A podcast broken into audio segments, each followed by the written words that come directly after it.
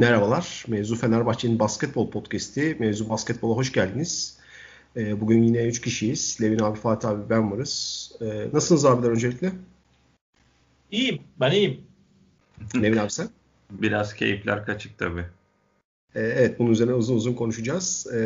Geçtiğimiz iki gün önce yanlış hatırlamıyorsam e, bir Efes maçı öncesi podcast çekmiş ve olası bir Efes maçını değerlendirmiştik. Ve e, yani her şey konuşuldu ama bu kadar büyük farklı bir galibiyet beklemiyorduk herhalde üçümüzde. ilgi daha doğrusu. Ee, yani bu kadar büyük farklı bir sonuç beklenmiyordu. Efes çok çok iyi bir oyun oynayarak e, Fenerbahçe'yi 32 sayı farkla mağlup etti. E, yani ülke aranın herhalde görüp görebileceği en ağır yenilgilerden bir tanesiydi. E, Levin abi senle başlayalım. E, ne gördün sen?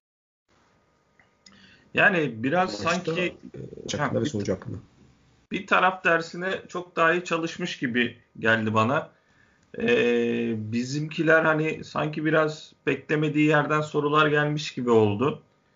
Ee, hani biz de podcast'te konuşurken işte Larkin'i nasıl tutarız, ne yaparız, X faktör kim olur diye epey isim saydık. Larkin'i nasıl tutarız işte bir sürü senaryolar yazdık ama e, beklemediğimiz yerden geldi sorular.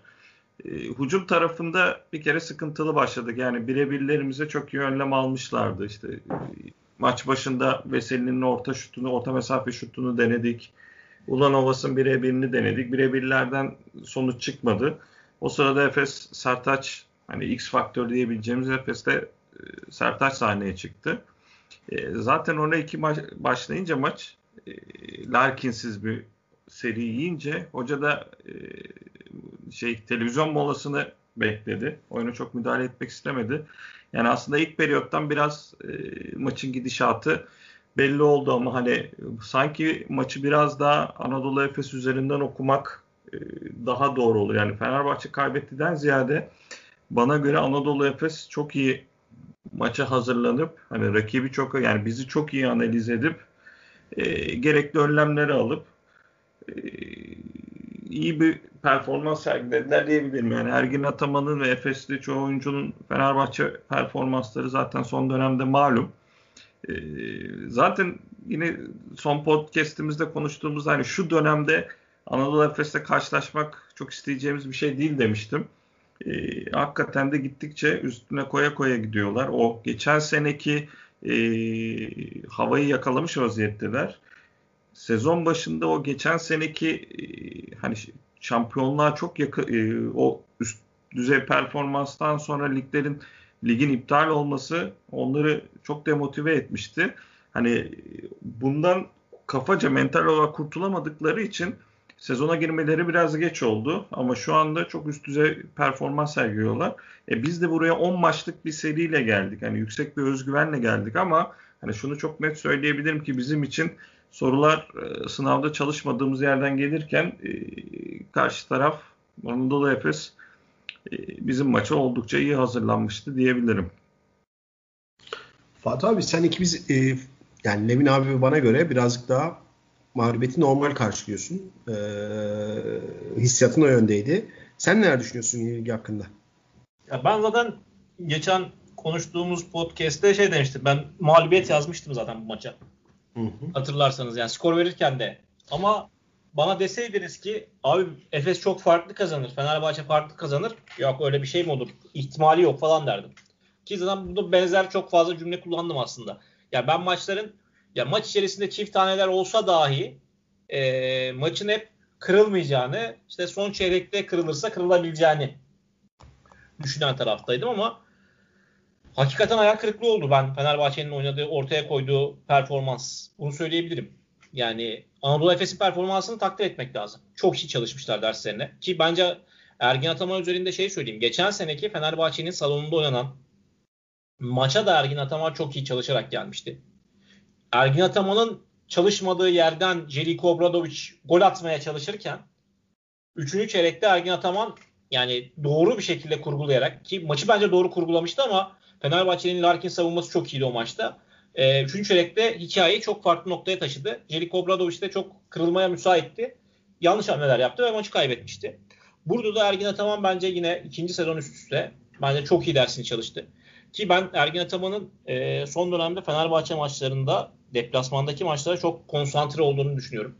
E, hatırlarsanız playoff serisinde de 1-1 iken 2-1'e getirdiği seri var. Ya orada da çok ciddi konsantreydi. Yani o yüzden e, bir net bir Ergin Ataman galibiyeti diyebilirim ben. E, Anadolu Efes tarafında da yani şey söylemek lazım. Anadolu Efes'e bu oyunu oynamaya izin verdiğin takdirde Anadolu Efes'i durdurabilme şansı Euroleague'de çok fazla takımda yok diye düşünüyorum.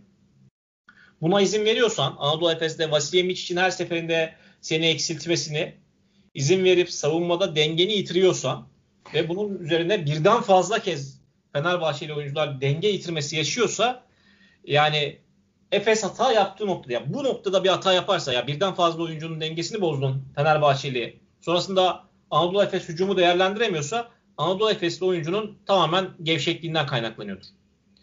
Fenerbahçe birden fazla kez maç içerisinde e, yani şey hücum şu şekilde Miçic eksiltiyor, Simon'a veriyor, Simon eksiltiyor, işte sallıyorum Moerman'a veriyor, Moerman eksiltiyor, Larkin'e veriyor. Lar yani o kadar kafamızı başımızı döndürdü ki Efes'in hücumları. E, bu mükemmelin mükemmelini oynadıkları bölümleri izledik maç içerisinde. Ya ben çok şaşırdığımı ya şaşırdığımı düşünmüyorum ya şaşırdığımı düşünmüyorum der yani. Şöyle e, Anadolu Efes bunu izin verdiği takdirde herhangi bir takımı 20 ile 25 ile yener. Fenerbahçe de bunlardan biriydi. Fenerbahçe'nin Fenerbahçeli oyunculara Fenerbahçe'nin yetersizliğini anlattı Anadolu Efes bence. Hmm. Ve yetersiz olduklarını hissettirdi. Maç içerisinde de bence en büyük e, maçın üzerinde beni rahatsız eden, yüksek ihtimalle Fenerbahçeli oyuncuları da rahatsız eden kendilerinin yetersiz olduklarını hissetmiş olmalarıydı. E, ama burada da biraz şey e, koç ekibine dönüyor oklar. Yani oyuncuların yanı sıra oyuncuların da elbette payları var ama koç ekibine de dönüyor. Şimdi neden koç ekibine dönüyor dersek de şöyle bir şey var. Anadolu Efes'in ne olduğunu biliyoruz biz. Yani maksimumunu biliyoruz. Bu son izlediğimiz Anadolu Efes maksimuma yakın bir Anadolu Efes'ti. Yani hem fikiriz diye düşünüyorum bu Anadolu Efes'in evet. maksimuma yakın olduğunu. Kesinlikle. Evet. Maksimuma yakın Anadolu Efes Vasilya için e, direksiyonda olduğu ve Shane Larkin'in vurup geçtiği, Vasilya için çok iyi yönlendirdiği, Rodrik Boboa'nın Shane, şey, Krunoslav Simon'un cezaları kestiği, Dunstan ve Sertaç'ın Moerman'ın, Singleton'ın e, kendi işlerini çok net bir şekilde yaptıkları bir takım. E, hal böyleyken e, Fenerbahçe'nin ezber bozması lazım. Nasıl ezber bozabilirdi? Ben benim kafamda şey vardı. Fenerbahçe'nin sahada fiziksel kalmasıydı. Yani Simon'u sahada tutmayacak. Simon'u sağdan itecek. Simon'u sağdan e, biraz kovmasını sağlayacak. Anadolu Efes'in de yaratıcı adedini ikiye indirecek. Yani şu an 3 tane yaratıcı ile oynuyorsun Anadolu Efes olarak. Yani Simon, e, Miçic, Larkin ile oynuyorsun. Eğer sen Simon'u dışına itebilirsen elinde Markin Miçic kalıyor. Şimdi Miçic de kırılgan bir oyuncu olabilir. Yani ön Simon'un sağda olması Anadolu Efes adına çok ciddi artı. Bence orada Simon'un üzerine oynayabilirdi Fenerbahçe. Bir. İki sahada büyüyebilirdi. Sahada büyümek Fenerbahçe fiziksel olmak. işte Ahmet Veseli yapabilirdi. E, bir avantaj sağlayabilirdi. Ama bunların e, bence koç ekibini çok e, kullanmaması Fenerbahçe'nin dezavantajını oldu. Misal şeyi kullanmak istediler. Ulanovas Simon'u kullanmak istediler. Ama çok hızlı vazgeçtiler ondan. Ee, bir de Fenerbahçe'deki bazı formsuzluklar çok çok e, yani Anadolu Efes ne kadar form yükselttiyse de Fenerbahçe'nin de ritmi yavaş yavaş düşüyordu. Ee, yani Gudur için ritminin düşmüş olması, Lorenzo'nun kötü bir dönemden geçiyor olması e, yani Fenerbahçe'nin elinde sadece şeyi bıraktı. Yani Yan Veseli'den Nando De Colo'yu bıraktı. Yan Veseli ve Nando De Colo bir yere kadar oynamaya çalıştı. Ee, ama bu kadar savunmada kırıldığım bir ortamda normal karşılıyorum ben bu mağlubiyeti. Bu şekilde yani, mağlubiyeti de normal karşılıyorum ben. Yani buydu. Yani maçın hakkı buydu evet. Ona katılıyorum. Ee, söylediğim birçok şeyde katılıyorum. Ya ben şurada bir şeyin altını çizmek istiyorum. Ben çok önemli bir şeyden bahsettin. Yani e, Simon'un dışarı çıkartılmaya çalışılması, e, bir plan ortaya konulması, bir agresiflik, bir keskinlik bekliyorsun Fenerbahçe'den. Çünkü yetenek tavanı olarak bakarsan Efes'in çok daha üstün olduğu açık. Yani Efes muhtemelen şu an Barcelona ile beraber Euroleague'de yetenek tavanının en yüksek olan iki takımı. Hal böyleyken basketbol olarak bir planla onları dışarı itebilirsin. Şimdi e, sen söyledin e, Ulanovas planı vardı. Çok açık bir şekilde Fenerbahçe işte maçın başında Ulanovas'ın sırt dönük oyunlarıyla Simon'u yorup üstünü fiziksel bir şekilde onu itip ya faal problemi ya oradan bir eşleşme meç sağlayarak üstünlük kurmaya çalıştı. Ama o eşleşmeler bir Efes buna çok iyi çalışmış. Çok Ergin Ataman bunun çok net bir şekilde farkında olmuş ve e, hemen maçın ilk, ilk pozisyonu olması lazım. Pozisyon çok doğru bir şekilde yardım getirerek o iş oradan o silahın yürümeyeceğini gösterdi. E, arkasından bir reaksiyon bekliyorsun ama o reaksiyon gelmedi ve şimdi e, Efes çok iyi oynadı ama bence iki takım da maça çok gergin girdi. Yani Efes de maça gergin. İlk dört pozisyon onlar da çok fazla top kaybı yaptı. Çok kötü pozisyon tercihlerinde bulundu. Ne zaman gerginliği attı? Sertaş çıktı. Orta mesafeden dış şutları sokmaya başladı. Öbür tarafta Veseli sokamadı. Ve o 8-0'lık özgüvenle beraber Efes kendi ritmini bulmaya başladı. Arkasından Miçic alanları bulmaya başladı. Ve oyun tamamen ondan sonra Efes'in istediği şekilde gitti. Şimdi hal böyleyken e, Levin abi sana sorayım. Yani bir e, neden Fenerbahçe bu gerginlikle baş edemedi? İki koç ekibi e, neden bu kadar e, geç reaksiyon gösterdi? Çünkü maç bir tanesi Bartel'in ilk çeyrekte 8 dakika sahada kalmasıydı. Yani e, bana soracak olursan ana plan işlemedi. Yani ana plan neydi demin bahsettin işte. Ulan Ovas'ın birebirleriyle her maç mesela deneriz. Ulan Ovas'ın bu birebirlerinden çabuk vazgeçtik olmayınca. Ki sonrasında yine benzer birebirleri de Şampiyer'le de denedik. İlerleyen dakikalarda o da olmadı. İşte Veseli'nin ilk yani ilk denedikleri şeyler sonra Veseli işte bir orta mesafe çizdik olmadı. Dekolo'nun birkaç zorlaması oldu olmadı. Yani hani sanki bir anda bütün jokerlerini, bütün elindeki şeyleri kullanmaya çalıştı. Hani bir ne yapsam olmuyor psikozuna girdik. Onun haricinde şimdi e, maça başlayan 5 Fenerbahçe'nin maça başlayan 5'i çok e, hani Veseli haricinde çok atletik bir 5 değil. Hani dönem dönem mesela bu sene Fenerbahçe'yi 5 e, Afro ile gördüğümüz sahada 5 Afro ile birlikte oynadığımız zamanlar oluyordu. Mesela dün sahada başlayan 5 Nando De Colo hani savunma bazen isteyince yapabiliyor ama hani biraz gölge savunma sadece nerede duracağını bilerek iyi savunma yapabiliyor. İşte Guduric, Bartel, Veseli, Ulanovas. Ee, yani Efes'in o topu yere vurup adam geçmelerinde e, şey yapamadık. Yani sürekli bir topun peşinde kovalıyor halimiz vardı. Efes topu öyle güzel yön verdi ki zaten e, uzmanlığı bu olay. Yani Euroleague'deki bence en iyi kısa rotasyonuna sahip olan takım. E, Mitsic, Simon, Boboa, Larkin. Hani harika bir kısa rotasyonu var. Hani fark ettiyseniz zaten ilk yarıdaki ço- ilk, özellikle ilk periyottaki çoğu pozisyonda e, bomboş üçlük atarken bizim e, uzunlar ya da diğer oyuncular hani son anda el kaldırıp uçar vaziyette geliyorlardı. Hani bunu da biraz değerlendirip numaradan fauller de aldığı pozisyonlar oldu. Yani ne bileyim mesela Singleton'ın e, üçlük atarken aldığı foul gibi gibi. Yani ana planı devreye koyamayınca sanki e, biraz panikledik gibi. Ne yapsak olmuyor haline e, geldi. Hani Veseli'nin ve Dekolo'nun maça biraz geç girmeleri sanki ilk periyotta o farkın oluşması e, takıma da daha önce dediğiniz gibi o yetersizlik hissini biraz sanki aşıladı. Ha, e, ben mesela Ahmet Veseli çok şey yapmazdım. Çünkü hani iki tane uzun zaten hani dışarıdan çok delindiğimiz bir maçta e, zaten ayakların yavaş olduğu bir maçta çok Ahmet'i e, düşünmezdim. Burada bana kalırsa Bartel'de bir sıkıntımız var. Hani şu andaki benim görebildiğim kadarıyla savunmadaki en önemli sıkıntılardan bir tanesi Bartel'de. Hani Bartel'in 4 numara savunması dışarıdan 4 numaradan şut bulabilen takımlara karşı çok sıkıntı yaratıyor. Yani biz yine podcast'te maç öncesinde şey konuşmuştuk. Zaman zaman Singleton, Muerman görür müyüz diye. Hani bundan faydalanmak için Efes. Ee, yani Covid etkisi midir nedir bilmiyorum ama yaklaşık 15-16 dakika sahada kaldı Bartel. Hani savunmadaki sıkıntının yanında sadece hücumda bir tane üçlük denemesi var. Hani Bartel gibi bir oyuncu 16 dakika sahada kalıp tek şut kullanması ya tek top kullanması bana ilginç geliyor. Hani ikinci periyotta biraz maçı ortak olmaya çalıştık. Biraz daha o Veseli ile Dekol oyuna girdi ama bu sefer de e, Guduric biraz hayal kırıklığı yarattı ki hani 10 maçtır hani geldiğinden beri 10 maçtır e, galibiyetle 10 e, galibiyetle oynuyorduk. Tabii ki de oyuncuların Pierre'in, Guduric'in bu tarz maçlarda arada bir form düşüklüğü olmasına tabii ki hakları var. Ama hani o iki skorerin yanına Dekolo ile Veseli'nin yanına üçüncü bir ismi sokamayınca e, artık mağlubiyette kaçınılmaz oldu diyebilirim. Yani şimdi e, dediğin noktaların bazılarına katılıyorum abi ama mesela benim aklıma şu geldi. Yayın öncesinde biraz konuştuk. Bir Ahmetli 5 bence olabilirdi. Çünkü dribbling alanını kapatmak ve Veseli'yi de oraya dikerek alanı daraltmak daha rahat olabilirdi. Bunun yanında mesela daha önce Zeljkovic döneminde zaman zaman görmüştük maç içerisinde. Mesela da, Partili 3 numara atmak. Evet çok riskli. Çok riskli bir hamle. Ee, bunun soğumada birçok götürleri var. Ama e, bir anda farklı bir oyun formatına oyunu itebilirdi Fenerbahçe.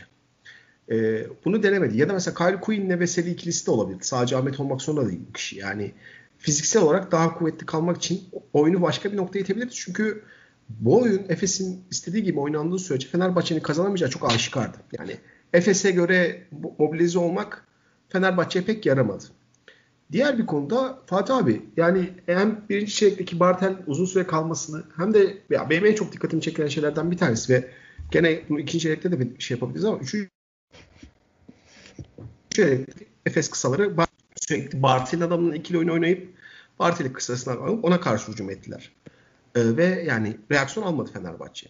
Gene ikinci çeyrekte benim en çok dikkatimi çeken şeylerden bir tanesi e, Larkin savunmasında sürekli kısa değiştirildi. Yani bir pozisyon Lorenzo tuttu, bir pozisyon Guduric tuttu, Dekolo tuttu, başka bir isim tuttu. Yani e, orada bir keskinlik yoktu. Bir sürekli e, şey vardı. Kim tutamıyorsa başka bir oyuncu değiştirme planı vardı ki mesela benim en çok canım sıkan şeylerden bir tanesi gene e, ikinci çeyrekte e, başında hemen başında çift perdeme sonra Lorenzo adamını takip etmediği için daha doğrusu perdelere takılıp işte e, Rodrik Boboa'nın şutunu önemsemeyip penetresini önemseyip e, perdelere takılıp e, üçlük edilmesiydi. Bir sonraki pozisyon perdelere takılmadı. Çünkü kenardan uyarı geldi ama yani e, insan böyle büyük bir maçta şey bekliyor. Bunların maç öncesi zaten keskinleştirilmiş olmasını bekliyor. Sen buradaki coaching anlamında neleri eksik gördün ve bu konu hakkında neler düşünüyorsun? Senin o örneğine ben bir tane daha örnek vereyim mi? Sonra devam edeyim. Ee, Lütfen.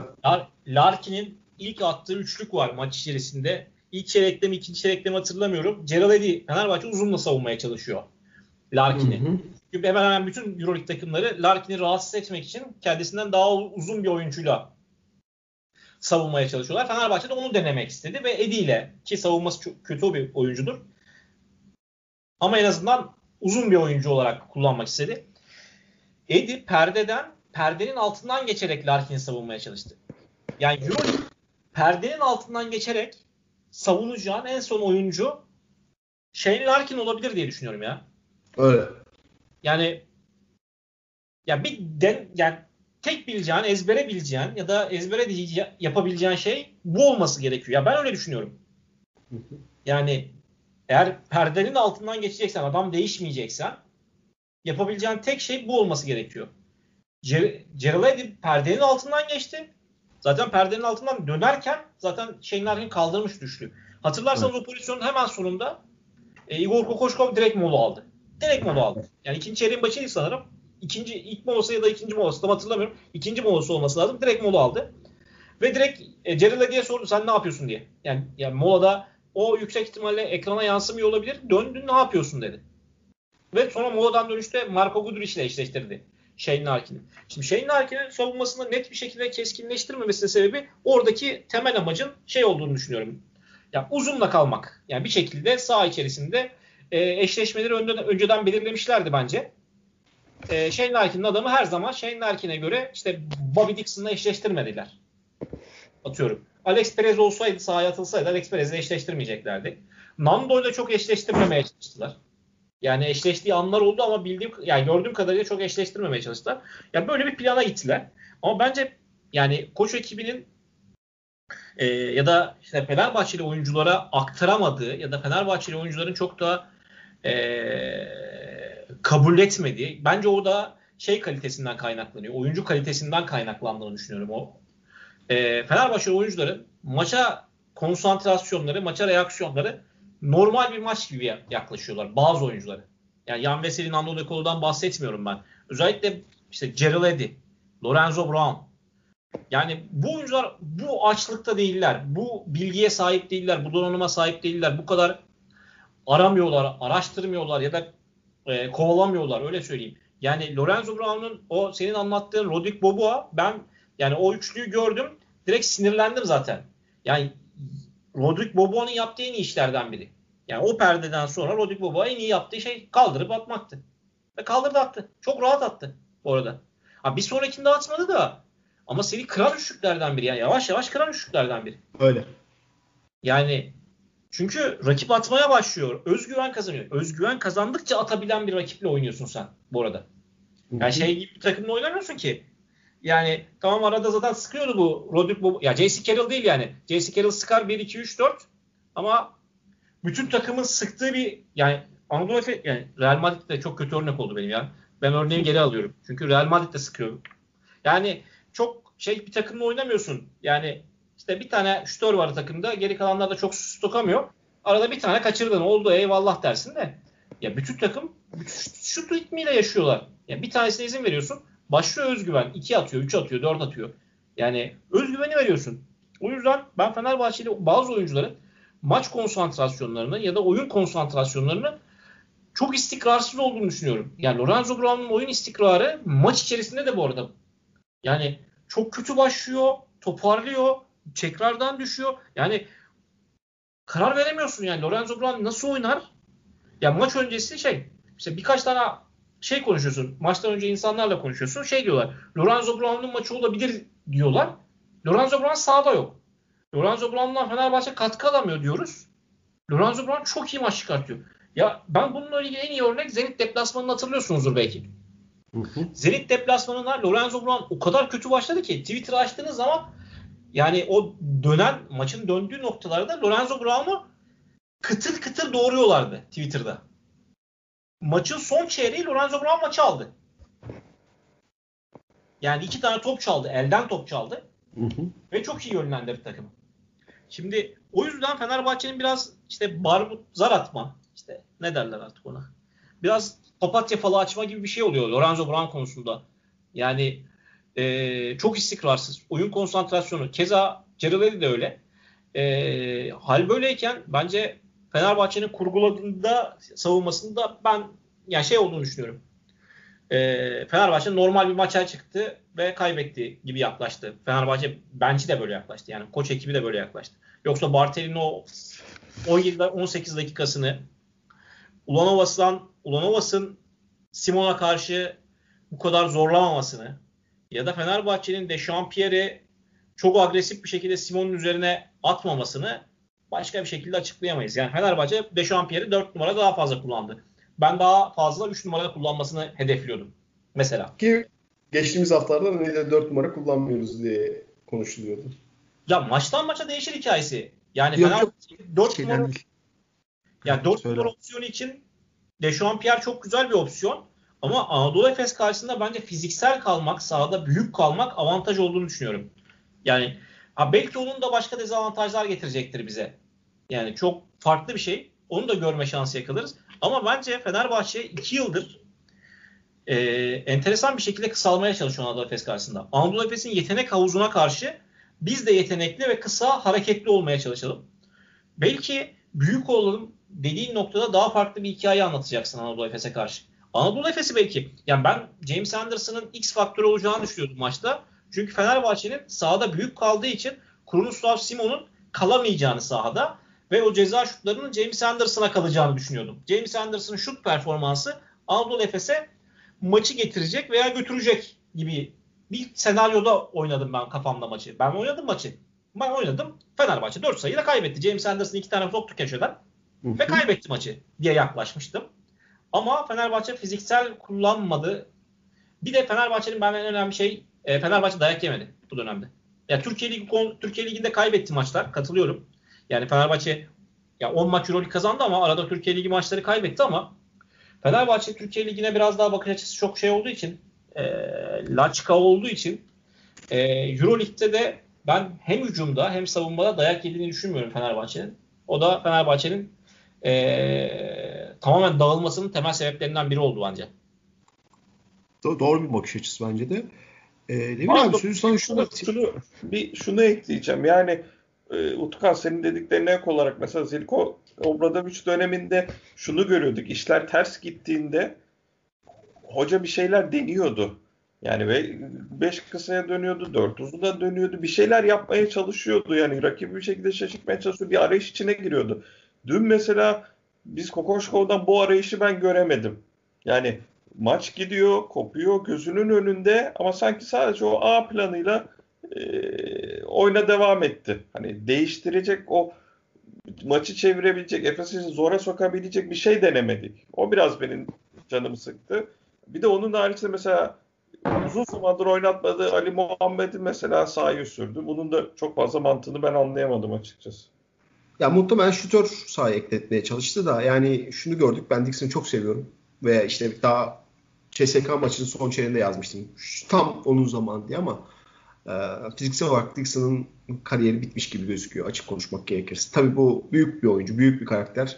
Yarın öbür gün çıkar bu söylediğim lafların hepsini bana yutturur ama e, yani sahada kalma kalabilecekmiş gibi gözükmüyor fiziksel açıdan ki yani zaten her zaman fiziksel olarak bir dezavantajı vardı ama 37-38 yaşına geldi artık ve daha imkansız hale geliyor. Bana çok Sponis, Sponis izliyormuş bir hissiyat verdi sahada gördüğüm her an. Ee, buradan şüphe biraz geçiyor. Fatih abi çok doğru bir şey söyledi. İşte o kırılma anları sürekli bir kırılma anı geliyor. Aslında yani maçın kırılma anı gibi değil. Yani şundan değil. Mesela ikinci çeyrek üzerine konuşuyorum. Maç bir anda fark 18'e çıktı. Sonra ikinci çeyreğin ortasında Dekolo'nun ıı, devreye girmesi ve senin biraz daha sorumluluk almasıyla beraber Fenerbahçe bir anda fark 11 sayıya getirdi. E, keza mesela 3. çeyreğin başında da Efes fırtınası başlamadan önce de fark bir anda 11'e inmişti gene bir pozisyon. Hatta bir pozisyonda top, top kaybı oldu. Yanlış hatırlamıyorsam Pierre yaptı hatayı. E, o top girse fark belki tek hanelere inecekti. Sonra döndü Efes arka arka üçlükleri soktu ve maç bir anda koptu gitti. Şimdi bu tarz anlar bize şey gibi geliyor. Abi işte orada şut soksa maç dönerdi, o şey olsa dönerdi de. Yani şey çok açıktı bence. Efes o pozisyon olmasa bir sonraki pozisyonda maçı gene kıracaktı. Yani %100 yani bu maçın dönme ihtimali yoktu kesinlikle. Oyun gidiyordu ve Fenerbahçe sadece oyunu kovalayabiliyordu. Başka bir şey yapamıyordu. Ya bu da özellikle beni playoff için biraz endişelendirdi. Yani şimdi tabii ki şey diyeceksiniz. Birazdan konuşacağız. Playoff'a kalacağımız kesin mi diyeceksiniz ama çok çok e, fazla mikro hata yapıldı. Ve bütün bu mikro hatalar tabii e, Fatih abinin penceresi de haklı. İşte e, bir oyuncu grubunun bu maçın önemini hissettirememiş olabilir. Oyuncular bu şekilde bakmamış olabilir ama yani ne olursa olsun işte e, Efes gibi bir takımla oynuyorsun. İşte büyük bir takımla oynuyorsun. Keza playoff zamanı geldi de böyle bir rakiple karşılaşacaksın. Bu kadar büyük mikro hata yapıp e, bu kadar çok mikro hata yapıp maçta kalma şansın yok. Ve yani zaten Fenerbahçe kalamadı. E, Sonrasında zaten benim bir de bir eleştireceğim bir kısım daha var. Ee, dördüncü çeyrekteki performans. Şu şekilde eleştireceğim ben orayı. Ben yani maç kaybedildi. Bu maçın kaybedildiği Mitch'in o üçüncü çeyrek oynamasıyla beraber kesindi. Hepimiz hissettik. Hatta birçok kişi orada büyük ihtimal ekranı kapattı artık yani maç izleyen. Ama ben şey bekledim. Maçı özellikle sonuna kadar izledim. Yani bir bir şey istedim. O bu sezon çok fazla 36 sayı, 35 sayı farkla kaybedildi ya. E, bir direnç görmek istedim. Garbage, Maç gene 20 ile kaybedilsin. Biraz şey değil mi? Hani en azından farkı biraz aşağıya çekselerdi. Evet evet ya 15'te kaybedebilirsin. Gene 10'la kaybedersin. 20 ile kaybedersin ama ben bir direnç görmek istedim. Şey direnciydi o biraz. Yani biz kendi evimizde 32 sayıyla farklı kaybetmek istemiyoruz direnciydi. E, o direnci göremeyince de bir e, hayal kırıklığına uğradım açıkçası. Ve yani şunu da söyleyeyim Efes son 5 dakika maçı bıraktı bence yani. E, yoksa 110'a kadar yolu vardı. Ee, var mı Efes maçına dair daha fazla konuşmak istediğiniz? Şurayı da konuşalım dediğiniz gibi burada. Bir iki tane daha konum var. Hemen ekleyeyim. Senin son söylediğinle ilgili şey söyleyeyim. Efes bu arada ikinci yarının o üçüncü çeyrek ve dördüncü çeyrek son beş dakika kısmına katılıyorum. O 15 dakika inanılmaz konsantre oynadı. İnanılmaz. Yani çok konsantreydi. Ya bence o Efes'i o 15 dakikasını abi araya giriyorum kusura bakma. 15 dakikasını maç öncesi konuştum, yayın öncesi konuştuğum için de söylüyor, konuştuğumuz için söylüyorum. Bence bir tek Barcelona durdurabilir o 15 dakikayı. Siz hatta durduramaz diye düşünüyorsunuz. Ama ben yani o Euroleague seviyesinde başka durduracak bir Barcelona işte takım göremiyorum. Yani belki şey olsaydı, Campazzo olsaydı Real Madrid derdim ama ama yani yok. Ben durdurabileceğini düşünmüyorum. Euroleague yani biz, biz maça ortak olabilmek için zaten hani bir kere Efes'in o sayı atmasını durdurman gerekiyordu. Efes ilk periyot 24, sonra 29, sonra 28, sonra 25 attı. Yani e, bu sayıları yedikten sonra zaten yani direncin çok kötü kırılıyor. Hani bir, ta- bir taraf sürekli sayı buluyor, sürekli sayı buluyor. Her hücumunda sayı buluyor. Ee, hani savunmada o direnci kırıldıktan sonra zaten hücuma giderken de çok bir takatin kalmamış oluyor. Yani bir de iki takım arasındaki aslında kadro farkını da kalite farkını da biraz bahsetmek lazım. Hani 10'da 10'la geldik diye e, yani daha doğrusu aslında iki takım arasında sadece maçtan önce galibiyet farkı yoktu. Aynı galibiyet sayısındaydılar ama aslında kadrolar arasında çok ciddi bir fark var. Yani dün Efes'te 6-6,5 dakika forma giyen James Anderson bence Fenerbahçe'de rahatlıkla 25-28 dakika oynar. Bilmiyorum siz ne düşünüyorsunuz? Yok. ben beğenmiyorum James Anderson. Çok güzel evet. görev adamı, çok iyi görev adamı ama yok ben, ben Fenerbahçe oyuncusu ne olduğunu düşünmüyorum. Ya oyuncusu olduğunu düşünmüyorum derken Gerald yerine alsam koysan dersen desen şey derim. Ya şutu o kadar güven vermiyor derim. Evet evet. Ama biz zaten Eddie'ye kaç tane pozisyon hazırlayabiliyoruz ki? Yani öyle bir sıkıntı mesela Eddie'nin bütün olayı şut. Ama Eddie'ye evet, şut hazırlayamıyoruz. E, e, Anderson şuttan başka ne veriyor bana? Fiziksel üstünlükten başka bir şey vermiyor. Topu yere vuramıyor. Bireysel skorerliği yok. Rebound katkısı e, e, öyle çok çok özel bir topa baskı savunmacısı değil. Yani evet işte Efes gibi takımlarda işte Real Madrid gibi takımlarda uygun da bence ya ben Edin de bu arada Fenerbahçe rotasyon için çok uygun olmadığını düşünüyorum. Bir İspanyol takım değilsen e, Edi fazla lüks gibi geliyor bana sahaya atmak için. Fazlasıyla lüks. Ben Fenerbahçe'nin kötü transferlerinden biri olduğunu düşünüyorum. Ama yani araya iki tane CSK maçı sıkıştırdı. Şaka maka yani. Bir tek o, o, o onlar var ama sorun orada. Yok bu arada yani sonuç olarak rahatsız ediyor rakip olarak seni. Edin'in sahada bulunması. Yani atak etmediğin zaman eğer akıllı bir koç değilsen, karşıdaki koç biraz akıllı değilse, sadece Eddie'yi savunmayı düşünüyorsa, Eddie'nin savunma zafiyetini kullanmayı düşünmüyorsa, Eddie o koç için çok tehlikeli bir oyuncu. Ama Eddie'nin üzerine atak etmeye başladığın zaman zaten Eddie'yi sahada tutamıyorsun. Ya işte basketbolu biraz ona gidiyor ya artık. Yani güçlü evet. olduğun yerlerden daha çok e, problemlerin nerede? Maçı evet. kazanıp kaybetmemen ona gidiyor yani iş. Ya problemlerin çok net bir problem veriyorsun işte. Dört numarayı savunamıyorsun. Edi oraya koyduğunda. İşte Bartel'i koyduğunda savunamıyorsun. Ee, ancak Pierre'i dört numaraya koyduğunda savunabiliyorsun. O zaman o zaman da üç numarada problem yaşıyorsun. Yani e, Edi o açıdan yani mesela sezon öncesi ben Ulanovas transferini ben takdir edenlerdendim. Ama şey açıktı. Yani hem Pierre hem Ulanovas hem Edi e, üçün birden alınması doğru değil. Yani orada farklı bir oyuncuya gidilmesi, farklı bir profile gidilmesi gerek. Hem de Bartel de böyle bir oyuncuyken o dördünden bir tanesinin farklı bir oyuncu olması gerektiği aşikardı bence de. Yani sanki Fenerbahçe Edi Ulanov, ay pardon, e, Pierre Ulanovas'la aynı hamleyi yaptı. İşte yani, muhtemelen orada şey düşünüldü herhalde. Pierre'in bu kadar iyi çıkıp çıkamayacağının bir risk olduğu düşünüldü herhalde. Bilmiyorum yani, yani. kafalardan ne geçtiğini tahmin edemiyorum ama e, yani bir şey yapıldı herhalde orada. Yani Pierre Bizar bildiğim kadarıyla da yerler dışında en, en az para alan yabancı. Ee, orada bir şeyden de herhalde yani. Tutmazsa en azından Ulanovas'la sezonu geçeriz dendi ama ya Pierre buraya çıkınca Ulanovas fazlalık oldu. Pierre fazlalık oldu. Başka şeyler oldu. Derken böyle bir eksiklik ortaya çıktı. Ben tekrar söyleyeyim de ben zaten Ulanovas'ı çok beğenen tarafta değildim. Hiçbir zaman olmadım. Yani ta, şey yaparım yani e, Jalgiris'teki Ulanovas eyvallah ama ben onu transfer etmem herhangi bir tak yani kent takımıma transfer edilmesini çok hoşlaşmam diyeyim. Ama yani Kalinic'den vazgeçip de Ulanovas'ı almam ben. Evet orası doğru. Doğru da e, şey e, kontratlar arasında nasıl fark var bilmiyorum tabii. E, e, Kalinic kalmak Bildiğim kadarıyla şey Valencia'daki kontratıyla arasında çok bir fark yok. Yani e, 100 bin euro civarında bir fark vardır. Ha, yüksek ihtimalle Kalinic Fenerbahçe'de kalmış olsaydı Kalinic piyasaya çok geç düştü. Yani serbest piyasasına. Yani çünkü Kalinic kalmayı bekliyordu Fenerbahçe'de. Şaşı yani Kalinic'in de şaşırdığı konulardan biridir diye tahmin ediyorum. Fenerbahçe'de kalmıyor olması.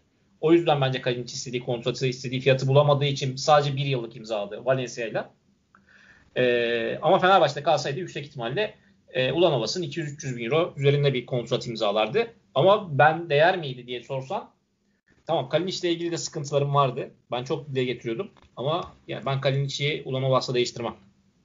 Ki Benim bu seneki Valencia'da Kalic bence... Uğur, Uğur Ozan Tufan'ın ben e, verdiği rakamlardan hani bizde aldığı rakam 1 milyon 200 diye biliyorum. Yani ondan dinlediğim kadarıyla ama Valencia'ya yanılmıyorsam 850 bin euroya imza atmış.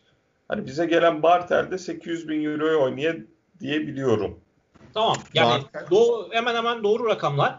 Ee, ama yani Ulanovas bildiğim kadarıyla 750 bin euro civarında bir para alıyor. Yani yani öyle şey yazılmıştı. E, Urbonas yazmıştı sanırım 750 bin euro diye. Yanlışım yoksa. E, yani 100 bin euro fazlasını alıyor Valencia'dan. Ama Fenerbahçe 1.2'yi vermezdi Kalinic'e. Zaten geçen seneki performansıyla. Yani Kalinic de 850'ye burada kalmazdı herhalde. 850'ye olmazdı. Yüksek ihtimalle 950 1 milyon civarına kalırdı. Evet. Yani o yüzden diyorum 200 bin euro 250 bin euro Ulanovas'a daha fazla para harcardın Kalinic'e. Ama bence değerdi. Ya benim doğrultamadığım birisi... veya Fatih abi doğrultlatmıştır ama benim bildiğim kadarıyla bu rakamların hepsi doğru bu arada. Fenerbahçe görüşmeye bile çok açık değildi.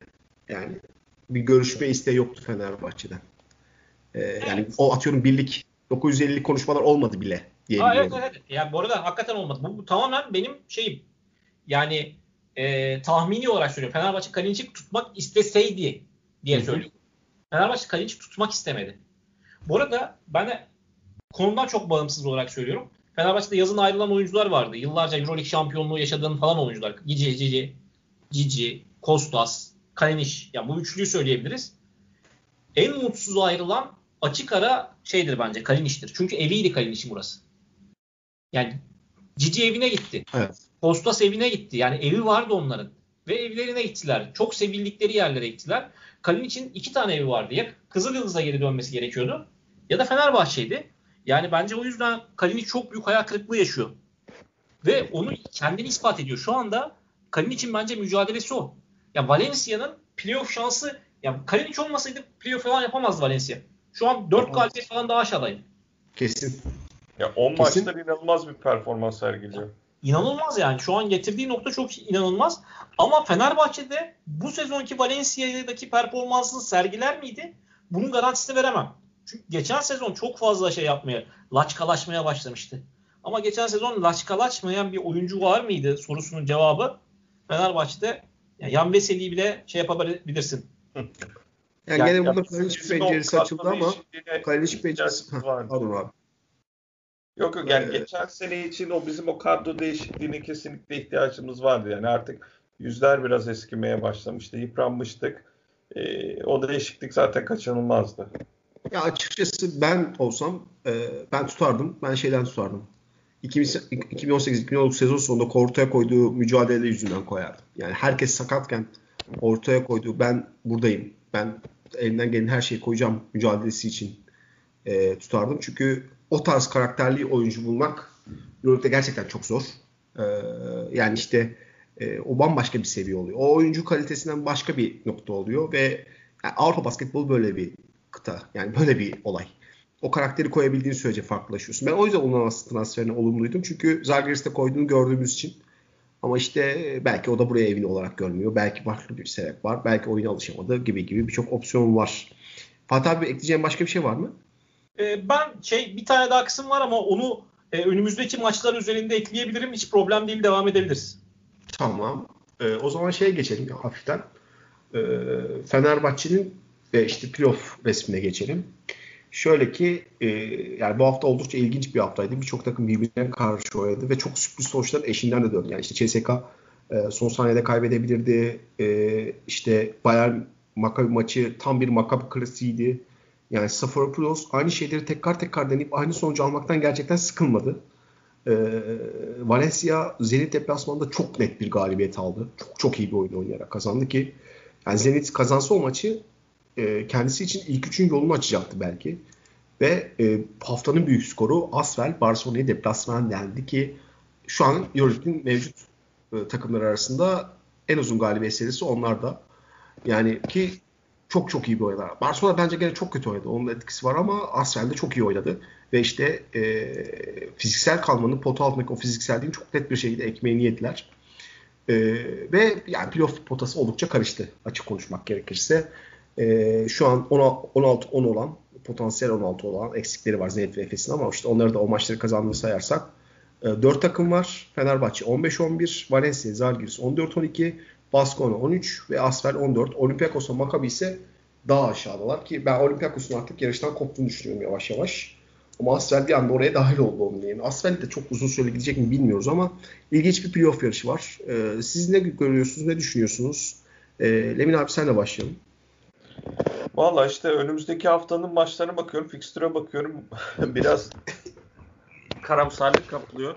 Yani kötü zamanda yani form grafiği yükselen takımlarla kötü zamanlarda oynuyoruz. Yani Anadolu Efes'le mesela geçtiğimiz hafta oynamak, yani bu hafta oynamak hiç istemeyeceğim bir şeydi. Şimdi ilk rakip çift maç haftası deplasmana gidiyoruz. iki maçta da Armani, Milano. Milano son 9 maçı 8'ini kazandı. Kazandığı maçları da yani çoğunluğunu ile oynaya rahat kazandı. Ee, çok formda bir Milano ile oynayacağız. Ardından Fransa'ya geçeceğiz. Orada da 7 maçtır kazanan bir Asvel'le oynayacağız. Ee, yani biraz şey uykularımı kaçırıyor diyebilirim. Yani tatsız bir fikstür. Bu arada Bu, Allah söyletti diyeceğim Asvel'in 7 maçlık süresini. Asvel'in arada bir tane Olympiakos maçı var ertelenen. Normalde seri 6 maç. Ertelenen maç olduğu için onu kaybediyorlar. Şu anda aktif seri 6. Yani Euroleague'in sitesinde 7 gibi görünüyor ama arada bir tane eski maçtan dolayı 6 maç. Ama önünde bir Zalgiris deplasmanı var. Allah söyletti dediğim kısım o. 7. galibiyet olur inşallah. yani rakiplerin de birbirleriyle o yani şu şu an için ne kadar şey yaparsak hesaplama yaparsak yapalım e, rakipler de birbirleriyle oynayacağı için şey playoff potası çok değişken olacak. Yani size daha önce yayın öncesi konuştuğumuzda siz 19 gal ya Fatih özellikle 19 galibiyette ısrar ediyordu ama e, ben sanki 18 e, galibiyette yetebilir gibi ama tabii ikili üçlü averajlarda sıkıntımız var aslında. Orada Fatih çok haklı. Ama şu iki deplasmandan bir galibiyeti mutlaka ama mutlaka çıkarmak şart diyorum ben.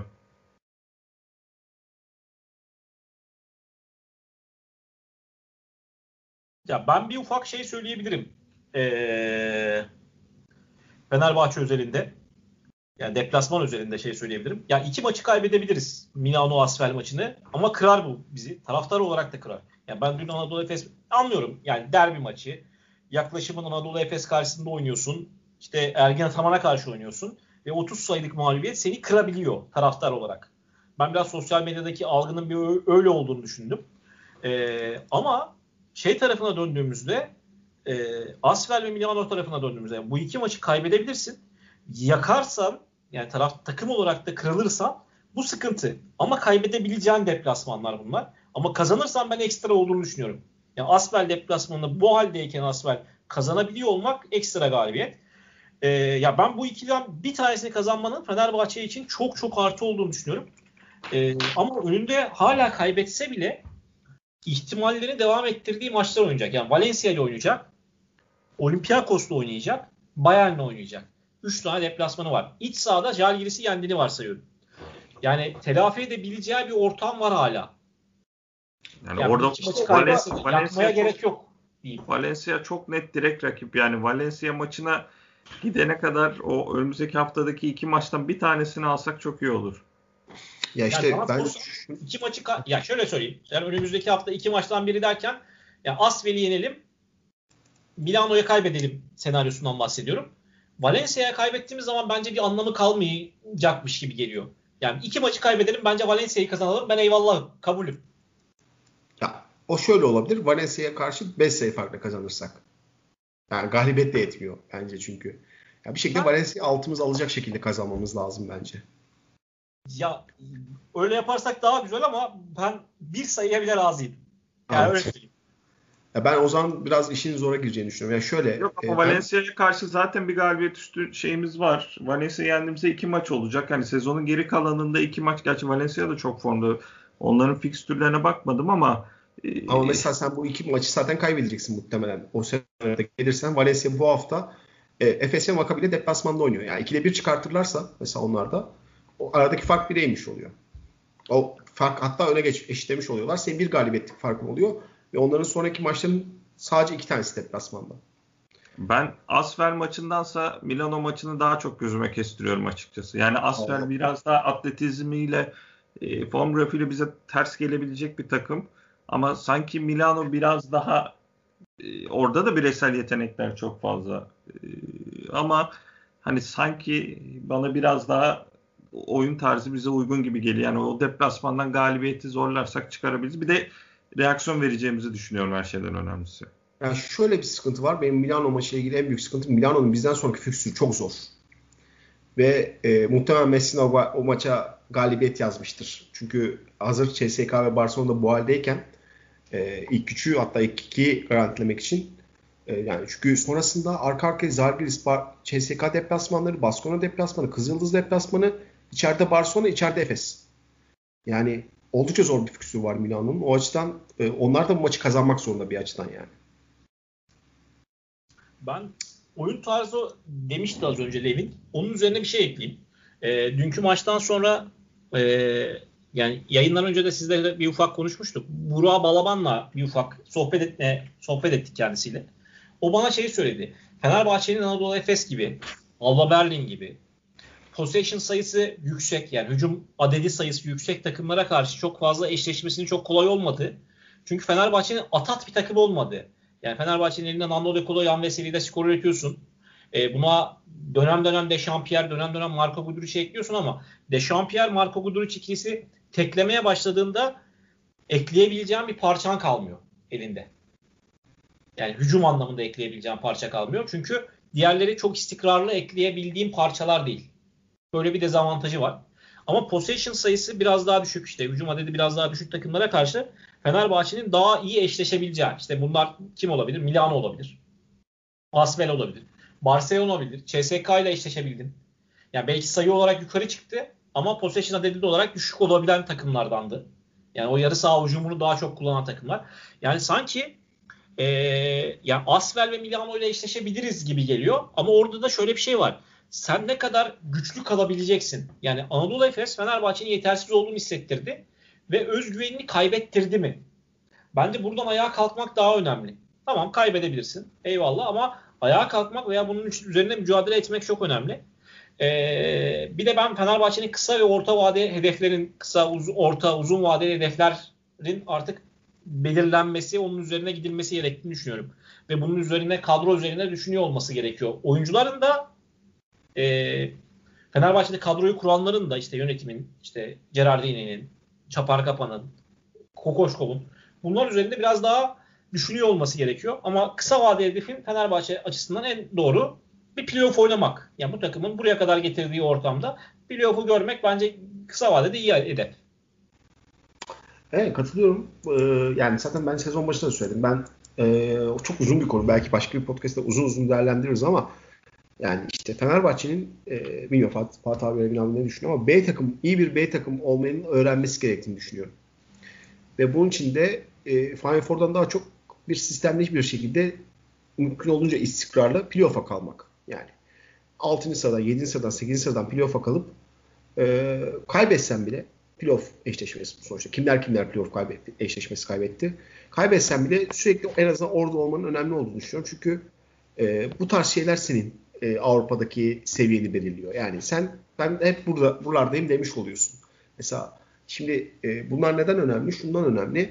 E, Avrupa'nın işte geçmişte büyük isim hali olarak büyük takımlarını düşünelim. İşte Panathinaikos, Maccabi gibi takımlar e, o kaybetmeyi, işte playoff dışında kalmayı bir yerden sonra o kadar çok alışkanlık hale getirdiler ki tamam ekonomik problemleri var ama bir açıdan da artık bir yerden sonra yönetememe krizi ortaya çıkıyor. Beklentiler hep onlarda playoff, Final Four orası oluyor ama istikrarlı bir şekilde oranın takımı olamıyorlar. Ben Fenerbahçe'den onu istiyorum, onu bekliyorum. Yani tamam e, bu bütçelerle Real Madrid'le, Barcelona ile, CSK ile eşleşmen çok zor. O yüzden sürekli istikrarlı bir şekilde playoff, Final Four yapman da çok zor. O açıdan zirveyi hedefleyen, şampiyonluğu koklayan bir takım olmaktansa 6 yılın 4'ünde playoff yapan, birinde ikisinde arada Final Four sıkıştıran bir takımın mevcut ekonomide daha doğru olduğunu düşünüyorum. Ve bunun için de doğru adımlar atılması gerektiğini düşünüyorum. O açıdan mesela ben e, Gerardin'in kalmasının e, doğru bir hamle olduğunu düşünüyordum ama e, gelecek nasıl olacağını göreceğiz. E, ya ben şu playoff formatıyla ilgili yani bir şey daha söylemek istiyorum. Olası bir 3-0'ın şimdi biraz kötümser tarafından bakayım. Yani şundan bahsediyorum. Milano, Asfe ve Valencia deplasmanına 3'te 0'la ayrıldığı zaman Fenerbahçe e, işini gerçekten çok zor noktaya sokacak. Yani önümüzdeki sonraki 5 maçı Zalgiris, Olympiakos, Bayern, Barcelona, Real Madrid ve o Fatih abinin belirttiği 19 galibiyet serisi için 19 galibiyet serisi için e, orada bir e, 5'te 4 çıkması gerekecek. Bu da açıkçası biraz zor gözüküyor. O açıdan mutlaka bir galibiyet yani kimden gelirse gelsin o 3 maçtan en azından bir galibiyet Fenerbahçe'nin ihtiyacı olduğunu düşünüyorum. Bir ufak e, Utkan şey söyleyeyim. Senin ilk konu ya bölmeyeyim seni dedim. İlk konuyla ilgili ya bir şey söyleyeyim. Yani bu Fenerbahçe'nin nasıl bir takım olması, nasıl bir takım kurgulaması konusuyla ilgili bir şeyler söyledin ya. Playoff takım olmasıyla ilgili. Valla şu an yanımda olsan sarılırdım sana. Tam düşüncelerimi, anlatmak istediğimi falan karşılayan cümleler oldu. Öncelikle onu tebrik ederim. Eyvallah. Aa, hakikaten yani Fenerbahçe'nin bak çok iyi örnekler var önünde Fenerbahçe'nin. Yani çok iyi yerden de iki örnek verdin. Maccabi ve Panathinaikos. Bunlar başarı için çok daha fazla paralar döküp çok daha sistemsiz tamamen günü kurtarmaya yönelik hamleler yaparak kaybettiler. Ve şu an Panathinaikos'un halini biliyorsun. Maccabi'nin de son 3 yılki halini yani geçen sezona kadarki halini biliyorsun. Bu sezon da farklı bir şey kurguladılar. Hı hı. Orada kaybettiler. O yüzden önünde kötü örnekler varken doğru örnekler üzerinde kovalamaya gitmek bence Fenerbahçe açısından en doğru olacaktır. Belirtmiş olmana çok sevindim. Çok doğru bir tespitti bence. Evet yani orada hazır girmişken şey konuşalım isterseniz biraz. Yani belki program uzuyor ama e, çok da önemli değil. Yani ben e, taraftar üzerinde hala o şımarıklığı biraz görüyorum. Kusura bakmasınlar şımarık dediğim için ama yani Real Madrid bütçesi de değilsen Real Madrid'lik oynamanın pek anlamı yokmuş gibi geliyor bana. Ve beklenti, söylemler, konuşmalar. Burada bence yönetimde biraz suçu var. O beklentiyi, o, o kurgulamayı çok doğru ayarlayamadılar şu ana kadar. Tamam çok güzel 5 sene, 6 sene şampiyonluk yaşandı. Final Four'lar, hep bir beklenti. Fenerbahçe kimle oynarsa oynasın kazanmak zorunda olduğu bir dönem geçirdi. Ee, öyle bir dönemdi bu. Ama bitti. Ve artık yeni dönemde mevcut ekonomide düşünürsen başka bir yapılanmaya gideceksin ve Delmatçılık oynamanın bence taraftar içinde yönetim açısından da pek e, anlamı yok. Levin abi sen ne düşünüyorsun bu konu hakkında? Yani bu kolay bir şey değil. 5 sene üst üste Final Four oynadık. Euro Lig'de e, ya Türkiye Ligi'nde her çıktığın maça kazanmak için çıktın. Yani e, bugün Barcelona, Real Madrid, CSK deplasmanına gittiğinde bile favori gibi hani kazanabiliriz, kazanırız mantalitesiyle çıktın. Her sene Final Four biletleri çıktığında taraftar hiç şey yapmadan, sorgulamadan uçak bile yani konum belli olduğu andan itibaren uçak biletini aldı, e, maç biletini aldı. Yani o kadar bir inanmışlık, kafada garanti görme hali vardı ki yani taraftar için de bu kolay bir şey değil. Hele Fenerbahçe taraftar için hiç kolay bir şey değil. Yani bu kadar başarıya o başarılıya alıştıktan sonra başarılar da küçük görülmeye başlandı. Yani 5 sene üst üste Final Four'a kalmak ki Fenerbahçe'nin bütçesi benim bildiğim kadarıyla hiçbir zaman ilk dört bütçe içerisinde olmadı. Yani Barcelona, Real Madrid, CSK, Efes bunların harcadığı paralar her zaman daha fazlaydı ama biz her sene üst üste Final Four yaptık. Bu başarı İlk Final Four senesi ilk dörtteydi abi. Yani hani genel yani 5 sene üst üste Final Four yapmak acayip bir şey. Yani bunu da başaran bir tek CSK var Fenerbahçe'den başka ki harcadıkları paralar ortada. Hani bu buna alışmak e, taraftarı dediğin gibi yani şımarttı. Çok alışmıştık. Hani bir de Obradovic'in gidişi, gidiş şekli insanlarda bir e, kırgınlık da yarattı. Hani sene başında sendeleyerek, tökezleyerek başladık. Herkes bir anda e, sırt çevirmeye başladı. Olacağı buydu filan dediler. Yani şimdi üstüne 10 maçlık bir seri geldi. Bu sefer kaybettiğimiz anda yine tek tük sesler çıkmaya başladı. Bir kere geçmişle yaşamayı artık bırakmamız lazım. Önümüze bakmamız lazım. Geçmiş geçmişte kaldı. Çok güzel anılardı. Ee, bir daha Final Four Final Four görürüz. Yani bu mentalite devam ettiği sürece biz Final Four görebileceğimize inanıyorum ama bir daha Euroleague şampiyonluğu görebilir miyiz? Ondan çok emin değilim. Ama kesinlikle söylediğine katılıyorum. Ee, bu o B takımı işte ne bileyim bir Baskonya gibi olmaya, oralarda olmaya devam etmeliyiz. Yoksa o hani Obradovic sonrası takımların yaşadığı çöküşü bir Panathinaikos'un bugün Olympiakos'un Makabi'nin yaşadığı şeyleri yaşamayı kesinlikle istemeyiz. E, ama yani benim şurada gördüğüm evet bütçe küçültüldü ama e, biraz da bu sene hani bütçe bu denmesi ya Fenerbahçe'de bütçe diye basketbolda bütçe diye bir şey yok. İşler kötü gidince e, Guduric'i de getirdin. E, uzun eklemesi de yaptın. Gittin Alex Perez'i de aldın. Yani hani Zalgiris gibi ya para bu kadar bundan daha fazla adam alamayız diyebileceğim bir ortam yok. Biraz da başkanın seçim senesi olması nedeniyle e, çok fazla bu kadar başarısızlığa e, tahammülü olmadığını düşündüğüm için gerçi bu e, eklemeleri de yaptığını da düşünüyorum bir yandan ama e, benim tahminim e, bu seviyelerde e, kalmaya devam edeceğiz. Ama şu çok önemli taraftarsızız. Yani şube gelirden çok fazla mahkum oluyor. Çünkü bizim maç günü gelirlerimiz, kombine gelirlerimiz e, önemli bir yer tutuyordu bütçede. Bunlardan yoksun kaldık. Ama taraftarın artık yavaş yavaş e, buna alışması lazım. Ben ama yine de şuna inanıyorum. İç sahada biz maçlarımızı eğer seyircili oynayabilseydik biz çok rahat kendimizi yani ilk 8 potasına ya en azından iki galibiyetimiz daha olmuş olacaktı. En az. Yani şu seyircisiz maçlarda bile biliyorum hep çok fazla geriye dönüyorum. Ah işte o Bayern Münih maçı, yine çift haneli önde olduğumuz Valencia maçı, kafa kafaya giden CSK maçı. Hani geçmişte yaşamamak lazım diyorum ama bir yandan ben de bu sezonun geçmişiyle yaşıyorum. Ben o seviyelerde kalabileceğimize inanıyorum. Yani Fenerbahçe basketbol o kadar büyük bir seviyeye geldi ki o çıta o kadar yukarı kondu ki bugün hani Ali Koç da gitse başka birisi de gelse düşürmek de istese taraftar ona müsaade etmeyecektir diye düşünüyorum. Ben büyük evet. sizliğe şey söyleyeyim. E, Utkan böldük kusura bakma. E, ama Kızılyıldız maçıyla Makabi maçını kazanman da çok zor olurdu. yani evet. Evet. orası da canını sıkardı onların. Onlar canını sıkardı bu sefer. Evet. Yani ben de onu düşündüm biraz. Ama yani Fenerbahçe taraftarı böyle bir şey. Ya bu arada şeyde katılıyorum. Son sürede katılıyorum. Bence reaksiyon göstermek için başarılı olsa da olmasa da mesela benim çocukluğuma da en büyük onlardan bir tanesi Tanju için istifaya davet edilmesiydi. Bir ara her maçta istifaya davet ediyordu hatırlarsınız. Evet, ee, 2008-2009 sezonu. Fatih abi muhtemelen sen oradaydın. Ee, Yok ben maçlara gitmiyordum. Ben maçlara istifaya davet eden ekipteyim. Anladım. Ee, yani çok istikrarlı bir şekilde böyle bir çaba vardı. Yani başarıya ulaşır ulaşmaz ama en azından protesto vardı. Ve o yani, hatıramda hep bir yerdir. Var mı bu haftaya daha eklemek istediğiniz bir şeyler abiler? Yani zor bir fikstür bizi bekliyor. Yani eklemek yani ben şey söyleyeyim taraftar kısmıyla bir ufak ekleme yapayım. Yani sizin iki de, yani Levin'in dediğine de senin dediğine, dediklerine de ikinizin dediklerine de katılıyorum ama yani hakikaten o şımarmışlık hali çok can sıkmaya başladı bence. Fenerbahçe camiası üzerinde beni, benim canımı sıkmaya başladı. Her konuda futbolla, voleybola vesaire. Yani biz sanki e, çok geçmişe döneceğim ama 2011'de bence Fenerbahçe taraftarının biraz ayarlarıyla oynandı ve sonraki yönetim yaklaşımı, Aziz Yıldırım yönetimi yaklaşımı e, çok farklıydı. Taraftarı sırtını dönen bir yaklaşımdı. Sonrasında Ali Koç yönetimde de çok daha farklı bir yaklaşımda bulundu. Bence şu an bütün taraftarın ayarı oynanmış durumda.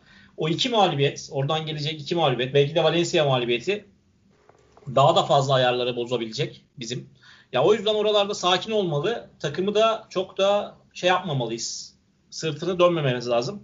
Umarım sağlıklı kalalım. Umarım oralardan o 3 deplasmandan, konuştuğumuz 3 deplasmandan en az bir galibiyet çıkartalım. Çıkartabilirsek, iki çıkartırsak Allah bereketini versin.